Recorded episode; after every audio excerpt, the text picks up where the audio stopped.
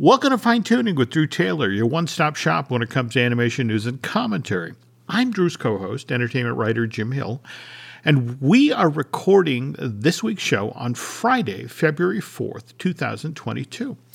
Drew, did you see that earlier this week Pixar celebrated its 36th anniversary of its founding? I did see that. I said to myself, wow, there is no anniversary too minuscule to celebrate. oh, okay. All right. So, yes, February 3rd. It really was Lucasfilm just spinning off the graphics group, the guys Yeah. who've done the Genesis Effect scene for Star Trek Wrath of Khan. Uh, likewise, the guys who did the stained glass knight for young Sherlock Holmes. Also, Ed Catmull's hand is in Star Trek. There 2 we go. well. Yeah. There we go. Yeah. Okay. And uh, what I love about this is just prior to the, actually spinning it off, there was a, evidently a meeting where they were trying to decide what to call it. I guess at one point someone was pushing for Pixar, like with an E. So uh, anyway, we got Pixar with an A. And the only calling card they had at this point was Adventures with Andre and Wally B. It's one of those things when, when you watch it today, it's like, wow, you guys are really good at making trees. Right. It wasn't till August of that same year, 1986, that we finally got Luxo Jr. And that was the one that sort of put them on the map. Were you at that SIGGRAPH? No, I was not. Okay. That one was held in Dallas. I actually started attending the SIGGRAPHs, I want to say in 88 or 89 Okay. it's an amazing place to go because oh what is the theme park show they do uh, the attractions expo in Right. uh, orlando IAAPA. where IAAPA, Yeah. there we go basically what's what's amazing about the attractions expo is that it's like somebody took the world's greatest theme park took it up to 35,000 feet and then dropped it. I mean, as you walk through the hall, it's like, okay, there's the guy who makes the brakes, there's the guy who makes the cars for the roller coasters. If you're actually paying attention, you get all of these great stories because everyone's got little bits and pieces of things. And SIGGRAPH's the same way. I mean, you'd, you'd go to a panel where again you know it's a guy who's you know we created this piece of software that can create an entire forest full of you know, coniferous trees and as the person is talking off the cuff they start talking about the film they're working on or the deal they just signed and you walk away with all of these great stories but only if you're paying attention and you can connect the dots but the thing that always kind of intrigued me about Luxo Jr. is it was kind of a recycled idea mm-hmm. on John Lasseter's part because it wasn't his student film, the, the one he did at CalArts, The Lady in the Lamp, also about a lamp that came to life? Listen, Jim, I don't want to start any rumors or anything, but I think Lasseter had sex with that lamp. I'm just gonna say that maybe that was his kink, and that's where that's where it all started. Ah, I was so counting on that Skydance animation Christmas card. okay. Anyway, totally disregarding offending executives and companies all over Hollywood. Lots to talk about in this week's show, but before we get to the news, the news portion of today's show is brought to you by Storybook Destinations, trusted travel partner of the Jim Hill Media Podcast Network. For a worry-free travel experience, please book online at storybookdestinations.com. I know we do this for every single episode of the podcast, but it's true, folks. If you're not following Drew Taylor on social media, you are missing out on some cool stuff. Just earlier today, when Craig McCracken, creator of terrific animated series like Powerpuff Girls and uh, Foster's Home for Imaginary Friends, and my own personal favorite, Wander Over Yonder, I love that Craig reached out to Drew, via Twitter uh, to say how much he enjoyed the story that you just wrote for the wrap, where I guess you and Craig sat down, probably over Zoom, Yep. to talk about his latest show, Kid Cosmic, which is about to begin its third and final season Yeah. on Netflix. Yeah. Can you, you talk a little bit about what Mr. McCracken had to say about getting the chance to end Kid Cosmic on his own terms the way he originally envisioned ending the show? Because as I understand it, that's not what happened over at the Disney Channel with Wander Over Yonder. Yeah, I mean, he's tweeted about this a little bit too, but you know, he said that they they had just won an Emmy for outstanding children's program. They had mapped out a, a third season, and they just were sort of unceremoniously canceled. And th- this has always kind of hung over him. And so when when Netflix came and said 30 episodes over 3 years, can you do it? He said absolutely I can do it. And uh, the rest is history. I mean the the finale is really really wonderful. Um I don't know if you've gotten a chance to watch these last 6 episodes yet, Jim, but uh it is pretty spectacular and and just such a testament to Craig's amazing vision. Did you see the interview over on trekmovie.com with Aaron Waltke? No, I don't. Aaron follows me on Twitter, so I should I should reach. We should get him on the show. It, excellent idea because he's a producer on Star Trek Prodigy. And remember, I, I think it was July of last year we had Dan and Kevin Hagen Hageman on the show. They were there to, to talk up Troll Hunters Rise of the Titans, and they mentioned in passing that the next show they were working on was Star Trek Prodigy. Well, anyway, Aaron talks about uh, the Hagemans, who, of course, worked under Guillermo del Toro on his Troll Hunters Tales of Arcadia trilogy. But evidently, they took a lot of the lessons they learned on Troll Hunters with Guillermo and then applied those to Star Trek Prodigy. Aaron said, From the beginning, we've structured each season of Star Trek Prodigy using a method we devised on Tales of Arcadia with Guillermo del Toro, which in some ways broke new ground in serialized long form animated storytelling because that series had 52 episodes ordered sight unseen. We were able to be very meticulous about plot and character arcs, finding their endings and midpoints very early on and planning the episodes accordingly. It's a been a very similar process for Star Trek Prodigy, given that we now have 40 episodes to play with. And don't want to give too much away, you know, with what they're doing over at Star Trek Prodigy, but if you're a fan of Star Trek Voyager, the live action series that ran on UPN from January of 95 through May of 2001, you're going to be loving what they're doing with Prodigy. I, I can't wait to see where the next 10 episodes go. Speaking of which, we just got the mid season finale, the first 10 episodes of season one. Second half of season one, Star Trek Prodigy, is supposed to get underway sometime this fall. Have you been actually following on Twitter how the unions, uh, the animation unions, are talking about how this practice of splitting up seasons is is sort of designed to keep people without uh, budget or pay increases. Um, it's very interesting. We always talk about how they they order these lump sums mm. of episodes, and I never really understood why. And now it's sort of coming out that it's it's a way of sort of keeping costs down and keeping people's pay down, which I thought was very Ooh. interesting. So I know we need to do a deep dive, deeper dive into all of this stuff. Um, we do, we do, especially since isn't the guild going to begin? Uh, you know, they they stopped negotiations late last fall. In fact, just before the holidays, didn't they? Yep. I, but with the idea they're going to start up again in the spring. Yeah. Yeah, we, we should definitely do a deeper dive yeah. here. But when you go deeper, you go lower. Yeah. And I also want to point out that if you're a fan of, of Paramount Plus's other animated Star Trek show, Lower Decks, back on January 18th, it was revealed that season three will get underway this May. And even better news, season four of the Paramount Plus show has just been ordered. Can't wait. Yeah, they do good stuff there. But on the other hand, just because a subscription streaming service orders a bunch of episodes of an animated series doesn't ne- necessarily mean that that show will actually eventually air. So, what do you make of what happened with the Boondocks revival? Yeah, I have no idea. I mean, because they ordered like 40 episodes or something in 2019.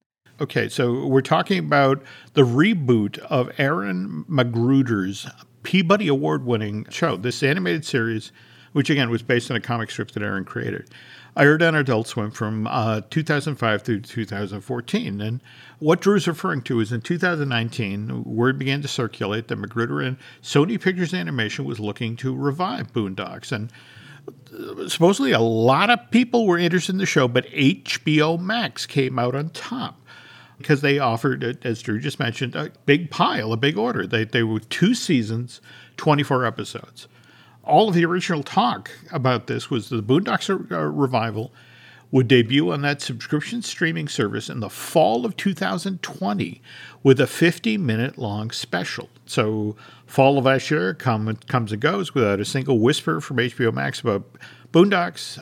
If you poked at them a little bit, what you heard is, you know, it's COVID. It's COVID production related delays and And during a pandemic, people would buy that.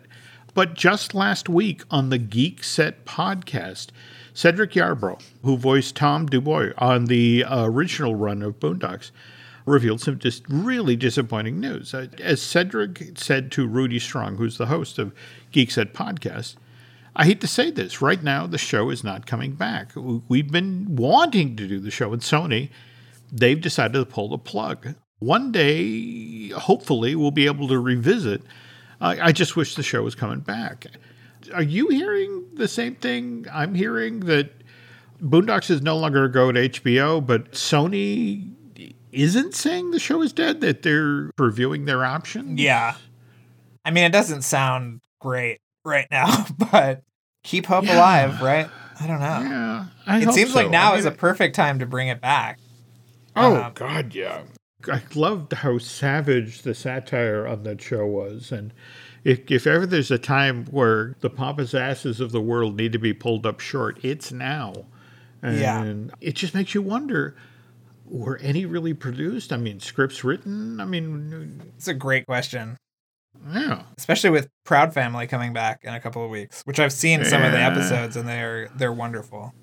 Um, oh, they look great. Yeah. I mean, the show always looked good and it just but based on the stuff I've seen, there's been absolutely no step down in quality. It's just sort of like just continued right on. Yeah. Speaking of great quality though, I hate to to enthuse over it's a five second long clip, if that. Yeah. But the thing from Chris Williams' Sea Beast between the the image that Netflix revealed and the clip is like, oh, I want to see that movie now. Yeah. But this came part of a a major news dump from Netflix. They revealed what every original movie they're releasing in 2022, right? Uh, yeah, I think there's still going to be more. Obviously, when they as they pick things up from festivals and stuff. But yeah, okay. it, it sounds like this is the majority of Netflix 2022 movies, and the animated section is insane. Like the it's it's so much. Didn't we just get the teaser trailer for Pinocchio last week? There, yes, there was more Pinocchio stuff. Or? There was, I think, it was just a couple more shots of the cricket. It might have been from the same footage, but okay. Okay. you know, they, the things that they didn't see, show was what I was curious about, like my father's dragon from our friends at Cartoon Saloon, and also the uh, Richard Linklater animated space movie. Yeah. Which is premiering at this year's South by Southwest Film Festival. Really? Yes. Oh. So. Okay. We will be hearing well, about that soon, I'm sure. Okay. All right. Let, us let's, let's put a pin in that one. Now, speaking of, of Chris Williams Sea Beast, now again, folks, you probably know Chris's name from the work he did at Disney. He was co-director Bolt, Big Hero Six, and Moana. And it was what? Back in November 2018, they revealed he was leaving Disney for Netflix for his solo directorial debut for a project at that time that was called Jacob and the Sea Beast. Do you remember that? Or yeah, it was like called Jacob. Oh wait, that's something else I'm thinking of. that's my personal injury attorney. Sorry. Yeah. Okay. Yeah. So, but yeah, again, nearly four years ago, uh, Chris, when he was talking with the trades about leaving Disney, it's like Jacob and the Sea Beast is the kind of story I've always wanted to take on. It's a tale of high adventure where our hero leaves the known world and heads out into uncharted waters. And as it turns out, I'm doing the the same thing. I'm grateful for the opportunities provided by my former creative home, and I'm excited to leap into a new environment. And I feel a great energy at Netflix as amazingly talented artists from a wide variety of backgrounds are coming together to build something new. Now, back then, the log line on Jacob and the Sea Beast was a charming seafarer who sails into uncharted waters and discovers an unlikely ally in a sea monster. But just today, if you go over to Netflix to learn more about this animated film, title's been trimmed down from Jacob and the Sea Beast to just the Sea Beast. And then the movie's logline seems to have been jiggered a bit since 2018. It now reads A legendary sea monster hunter's life is turned upside down when a young girl stows away on his ship and befriends the most dangerous beast of them all. All right.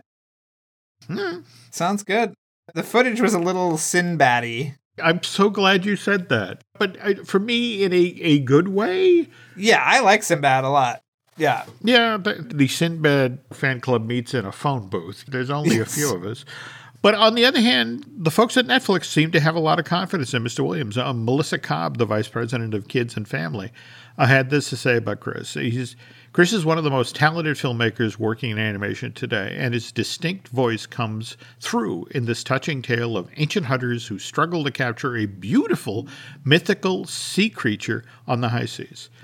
Is precisely the kind of grand, adventure filled story with smart, nuanced characters that we look for in family animated projects at Netflix. And, and now, downside is we don't have a specific debut date yet for Sea Beast.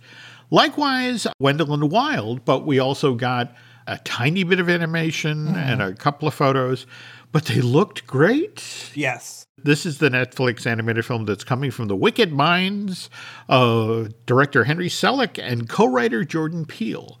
This is the animated feature Drew and I have talked about this for, about the tale of two scheming demon brothers who are going to be voiced by Peele and his longtime comic partner Keegan Michael Key, who then enlists 13-year-old Kat to summon them to the land of the living. And by the way, I want to remind folks, because we talked about this on an earlier episode of the show, if you head over to YouTube, Kat's Punk Playlist, the channel that, that Netflix set up back on October 28th of last year to help promote Wendell and Wild, is still up and running. It's still offering free radio beats to chill and summon demons to. And it changes, I think. It does. Yeah. It does. So just want to share that with with you Henry Selick fans out there. So okay. So we were just talking about Kat, the teenage girl who owns a Cyclops boombox. When Drew and I get back from this break, we're going to talk about a mouse who, oh my God, is wearing a pantsuit. Clutch your pearls accordingly. Drew, I know you're following this whole thing that came out of Euro Disneyland, who out ahead of the start of their the resort's 30th anniversary celebration, they revealed an image of Minnie Mouse wearing a pantsuit that had been created by UK fashion designer Stella McCartney. And did you know she's got a famous father? I did. I actually just saw her recently at a special thing for that Beatles documentary in Did you at really? the El Cap. Yeah. Oh, Yeah. cool. Yes. Wow. She was looking Okay. very stylish. I would imagine. Yeah. Based on the image of Minnie in her pantsuit. Uh, she's good at this stuff. But anyway, okay, Euro Disney puts this, this image of Minnie in her pantsuit out, and the, the conservative media loses its mind. The thing that upsets them is what? That the French are corrupting this American icon who has always, always, always worn polka dot dresses, and that somehow by putting Minnie Mouse in a pantsuit, that this is dishonoring or disrespecting America? Is that Is that I, I, Jim? My uh, subscription to Fox News has run out long ago, so I, I will have to defer to you. But that is some real Okay. that is some real mental gymnastics to to put that. Oh, first of all, I want to give you credit where credit is due. Drew, I think on social media, you were the one who pointed out that, uh, first of all, this isn't the first time Minnie Mouse has been in in a pantsuit. You pointed to the totally Minnie thing. Yeah, she had pants and a and a skirt on back then. I mean, she was Oh. very very eighties. Well, yeah, this is 86, and this was when they wanted to make her more contemporary, more appealing to little girls of that age. So it was Minnie by way of Madonna and Cyndi Lauper, right? We'll let everybody Google um, Minnie and Elton John singing "Don't Mm-hmm. Go Breaking My Heart" at the Santa Monica Pier. Yes. Okay. Prior to us recording tonight, Drew sent me a list of stories he wanted us to talk about because, again, our goal is to fill up a half hour, 45 minutes each week with animation news. And sometimes, some weeks it's tough. Some weeks there's not a whole lot going on. So I totally get what the news producer at Fox did. You know, it's a slow news week. They still have to fill up a half hour or an hour's worth of prime time. And you're looking at anything and everything that's coming in over the newswire. And here's this story about Minnie Mouse in a pantsuit. And it's like, I could work with that. I could pretend to be offended by that. Right. But did you see the video that they put out? She doesn't. No. She doesn't wear. They have really cool new outfits that are kind of. They kind of have a metallic, plasticky, see-through kind of look to all of them. Yes, Yeah, and she's still in a dress there. I don't know if she's actually going to be in pants in the park at all. No, it's it's it's literally you know look. Disney reached out, Stella McCartney to do this. They are going to create a limited line of merch that's tied to the 50th anniversary that's aimed at two specific, very small segments little girls who were really, really, really into Minnie Mouse, and hardcore Disney collectors who were like, ooh, I need to chase down the pin of Minnie in the Pantsuit. Don't get me wrong, I have great sympathy for the producer at Fox, who again, I got, I, I got to fill this five minute long hole. Okay, hey, Minnie Mouse in a pantsuit, let's go after the French. I don't have any sympathy for them, Jim. I'm just going to say that. Okay, okay. But go after a real story, okay? Like, how are we all ever going to get We Don't Talk About Bruno out of our heads? You, of course, saw it is now official. It's the number one song in the country. Right. But that said, how would you like to have been the person at Disney who, when you're submitting songs from Encanto for Academy Award consideration last November, you don't submit we don't talk about yeah. Bruno. I feel like yeah. that was probably some kind of group decision, and I'm sure Lin Manuel had a hand in that. So if they shot them, themselves in the foot, there's a lot of fingerprints on that gun. oh no, no, no, yeah. no, no, no. I mean, and you get it. I mean, it's not a ballad. No, wasn't it a, a, whole new world from Aladdin? Was the very last time a song from a Disney animated film made it the number one? Right. I mean, again, if you look at We Don't Talk About Bruno, it's an exposition song sung by a group. I mean, it's yeah. it's like submitting Belle. you know, what a puzzle to the rest of us is Belle for the Academy Award. You know, no, you, you're not going to do that. You're going to submit, be our guest. You're going to submit the ballad. But speaking of uh, Encanto and Disney's efforts to get this the animated feature properly positioned for the Academy Awards, did you see where, where the mouse is borrowing a page from the Mitchells versus the Machines? And just this week, put the art of Encanto uh, out online. For, I did see that. That's another free. one that I have several copies of, thanks to Oscar season. So if anybody needs one, come on by. Um, there we go. There we go. I wanted to go back to Minnie for a minute, though, Jim. And did sure. you see that there's a Mickey Mouse documentary that's going to premiere at South by Southwest? I forgot to send this to no. you. Oh, um, wow. What's this about? Okay, so it's called Mickey: The Story of a Mouse. Mm-hmm. It's a feature-length documentary that will eventually be on Disney Plus. And it mm. says the Mickey Mouse is one of the most enduring symbols in our history. Those three simple circles take on meaning for virtually everyone on the planet, so ubiquitous in our lives that he can seem invisible. Mickey is something we all share with unique memories and feelings. Over the course of his nearly century long history, Mickey functions like a mirror reflecting our personal and cultural values back at us. And it's got a really great team of filmmakers behind it. I think somewhat cynically, it probably has um, something to do with the uh, upcoming copyright expiration on the character. but the documentary features interviews with our friends Eric Goldberg and Mark Henn, and uh, Randy Haycock, Floyd Norman, who I used to work with, Carmenita Higginbotham, uh, our buddy Becky Cline from the archives, Kevin Kern, and everyone's favorite weatherman, Bob Iger. So it seems like a quite a stacked uh, production, and I can't wait to see this. They're also doing a wow. documentary about robots that's also going to be at South by Southwest. So okay. a lot of fun stuff. Okay. Yeah, definitely keep that on the radar yes, for when that shows sure. up at Disney Plus. Speaking of stuff that you need to keep on your radar, folks, did you see the stuff about Ghibli Park? I kind of have. I kind of am so upset, Jim, because you know I was supposed to go to to Japan on my honeymoon back mm-hmm. in 2020 and then somebody caught a cold and we couldn't go. So uh, yeah, I've just been I've been sort of looking, but I'm like I want to go to Japan so bad at the moment. It's sort of, but I saw I mean just the the kind of like buildings are just so amazing looking. Folks, what we're talking about here, Ghibli Park, I have seen concept art that people have done for presentations to take to Hayao Miyazaki because they were desperate to bring these characters into theme parks. But each time, uh, Hayao said no. He didn't want his characters and his story in a typical theme park.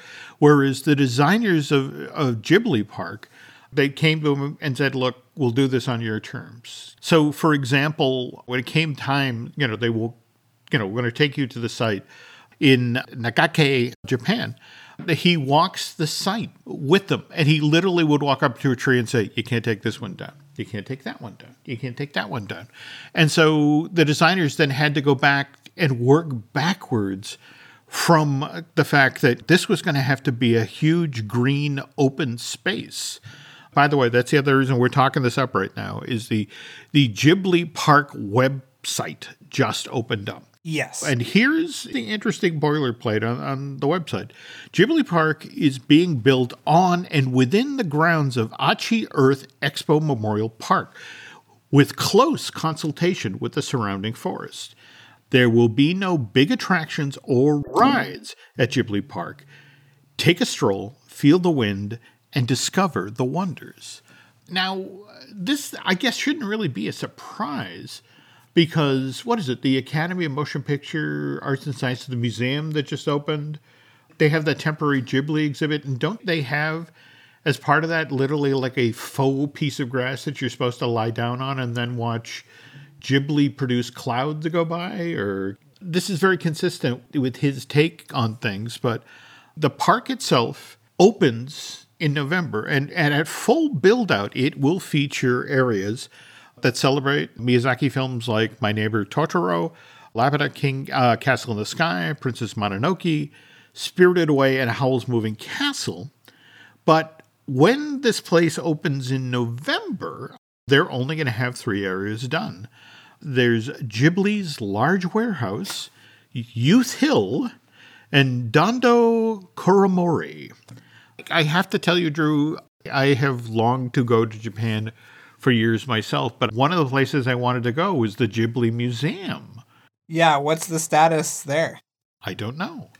Actually, Alice was planning on going over to Japan in early 2019 to be there for the opening of Super Mario World at Right. Universal Studios Japan. And then the pandemic happened and she had to put a hold on that.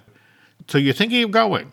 Yeah, I mean, well, now I'm like, well, should, I should probably wait until next year for fantasy, whatever the fantasy sea area is going to open Oh. at Disney oh. Sea. Oh, God, you're right. And also, things are still ever evolving, as they say, in terms of travel. So, All right. I, I- okay. listen, I'm just saying, Tammy, yeah. li- yeah. like, you know, hello, that's an animation themed area, new attractions. We got to do the Beauty and the Beast thing. I'm sure you saw that Pepper's Ghost effect that was being shared on Yes. Twitter. Uh, that was so amazing.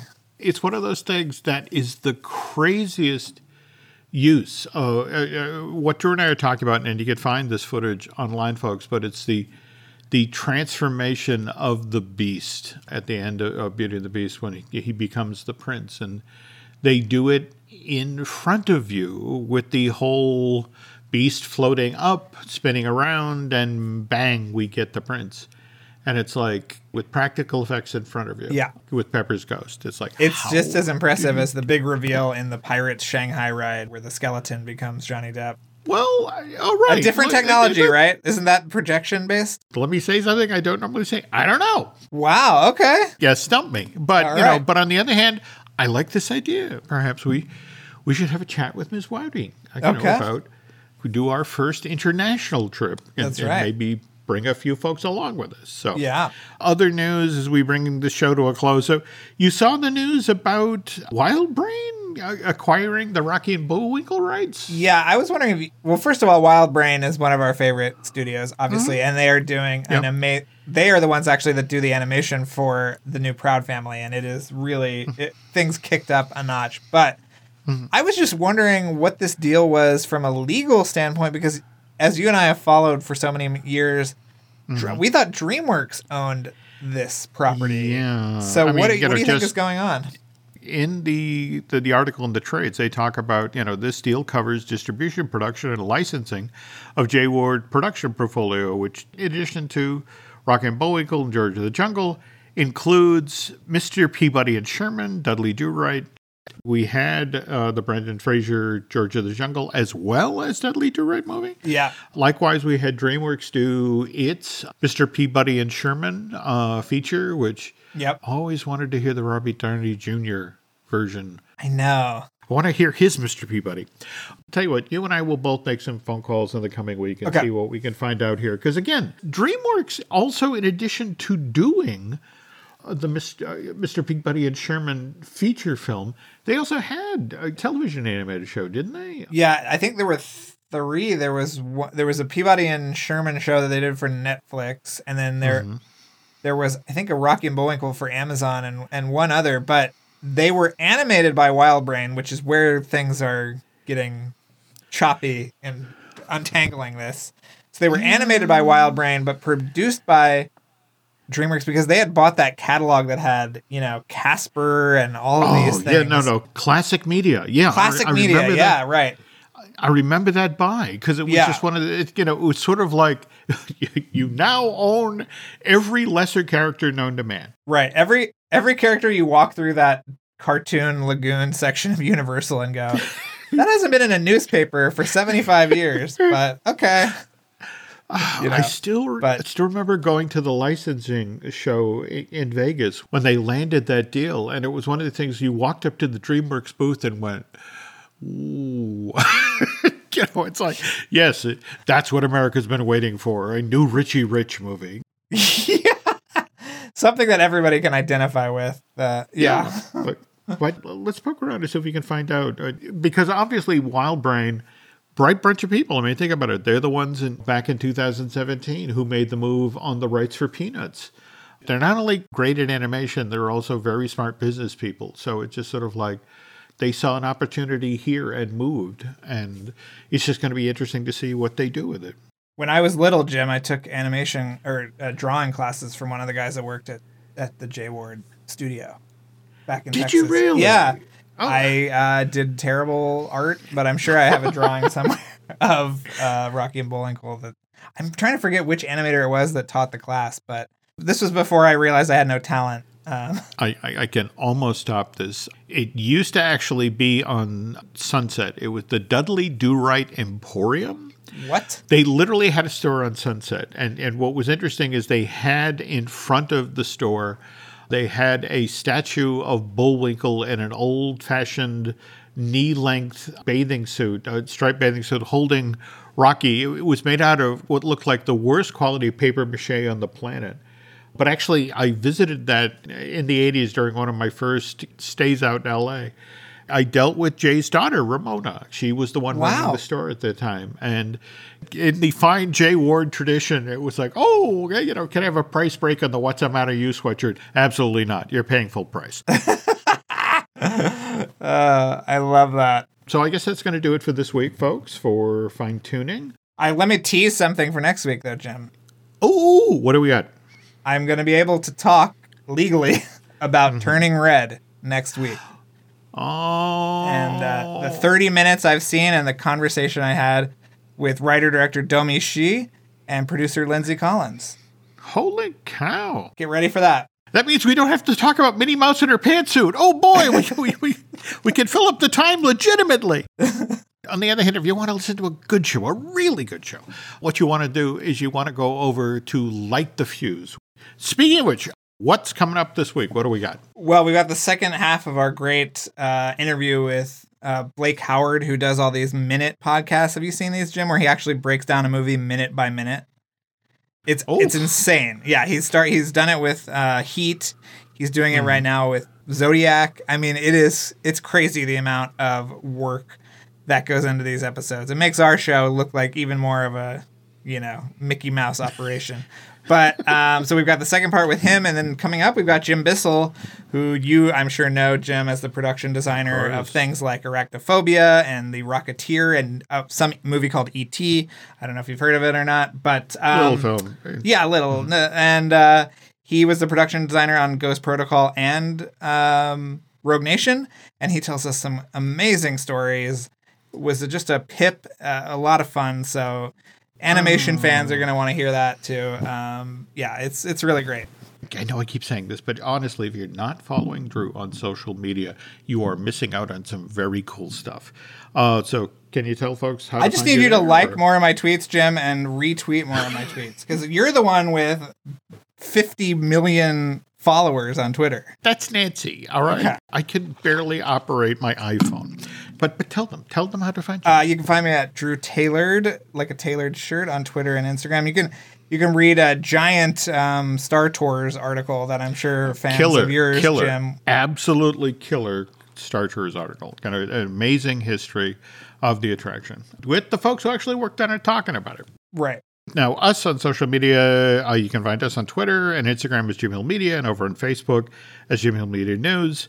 Uh, in closing here, uh, folks, if you want to help Drew and I out, you can head over to Apple Podcasts and rate and recommend, well, not just Fine Tooning, but also light the fuse.